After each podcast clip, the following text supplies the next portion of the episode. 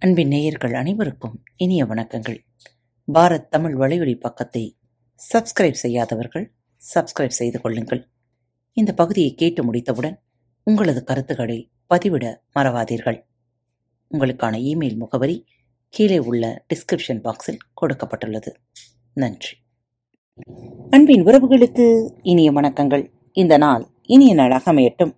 இன்று தங்களது பிறந்தநாள் மற்றும் திருமண நாள் விழாவை கொண்டாடும் நேயர்கள் அனைவருக்கும் பாரத் வலையொலி பக்கத்தின் மனம் நிறைந்த வாழ்த்துக்கள். இன்றைய பகுதி உங்களுக்கான சிறுகதி பகுதிதான்.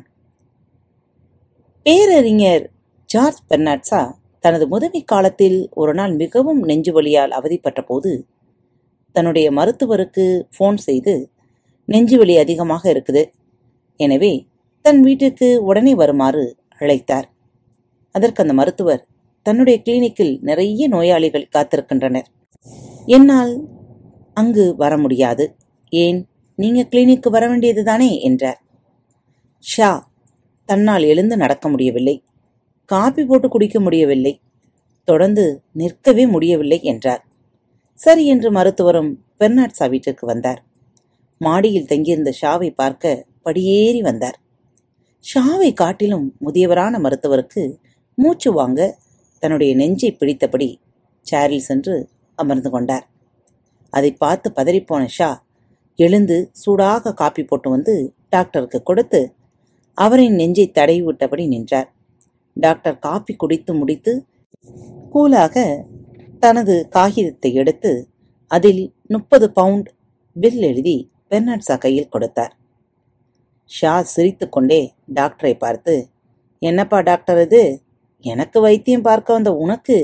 நெஞ்சு வலி வந்து நான் தானே பணிவிடை செய்தேன்? எனக்கு ஏன் பில் எழுதி தருகிறாய்? என்று கேட்டார். அதற்கு டாக்டர் உங்களுக்கு பார்த்த வைத்தியத்துக்கு தாங்க இந்த பில் என்று கூறினார். மீண்டும் டாக்டர் சொன்னார் போனில் என்னிடம் என்னவெல்லாம் பிரச்சனை சொன்னீங்க? எழுந்து நடக்க முடியவில்லை என்றீர்கள். இப்போது ஓடோடி வந்தீர்கள். உங்களுக்கே காப்பி போட்டுக்கொள்ள முடியவில்லை என்றீர்கள். இப்ப எனக்கும் காப்பி போட்டு தந்தீங்க. தொடர்ந்து நிற்கவே முடியலைன்னு சொன்னீங்க. இப்போ அரை மணி நேரமா நிற்கிறீங்க உங்க கஷ்டத்தை மட்டும் பார்த்தீர்கள். அதனால் அவை பெரிதாக தெரிந்தது. இப்போ எனது கஷ்டத்தை பார்த்ததால் உங்கள் கஷ்டம் மறந்துவிட்டது என்றார்.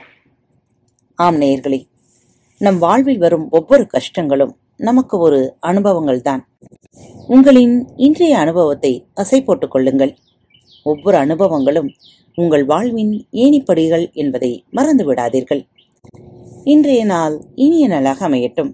மீண்டும் மற்றொரு தலைப்பில் உங்கள் அனைவரையும் சந்திக்கும் வரை உங்களிடமிருந்து விடைபெற்றுக் கொள்வது உங்கள் அன்பு தோழி லீமா.